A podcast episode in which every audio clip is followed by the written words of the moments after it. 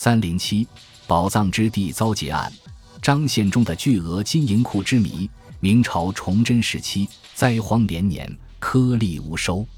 张献忠率领一支由灾民组成的军队，四处抢掠明朝政府，因此获得了巨额财富。一六四四年，张献忠占领四川成都，建立大西国。然而两年后，张献忠意外身亡。而他所拥有的巨额财宝也在一夜之间不知去向。据史书记载，在一六四六年秋天，明军和清军南北夹击，张献忠为防止财宝落入敌人手中，预先将巨额金银藏在四川一个秘密的地点。由于史料对此事记载非常详实，所以在张献忠死后的三百多年里，有无数探险者到四川寻宝，但迄今为止。没有人能够找到这些巨额宝藏。二零零五年四月二十日上午，四川彭山县岷江大桥附近的老虎滩河床引水工程建设工地一派忙碌景象。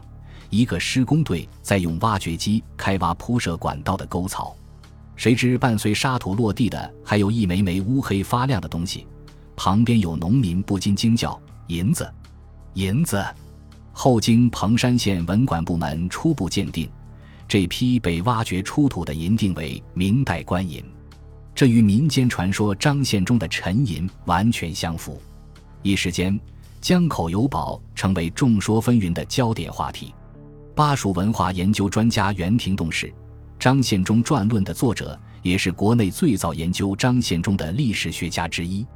对于江口发现疑似张献忠宝藏一事，他的观点是：我认为基本上就是一种炒作。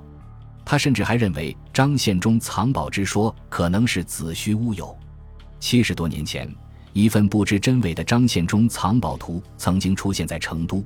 当年的川军将领姓蜀峰，按照这个图进行了挖掘，但是传说中的宝藏毫无踪影，倒是挖出了十几枚大顺通宝铜钱。也有人猜测，张献忠的宝藏已经被清军据为己有。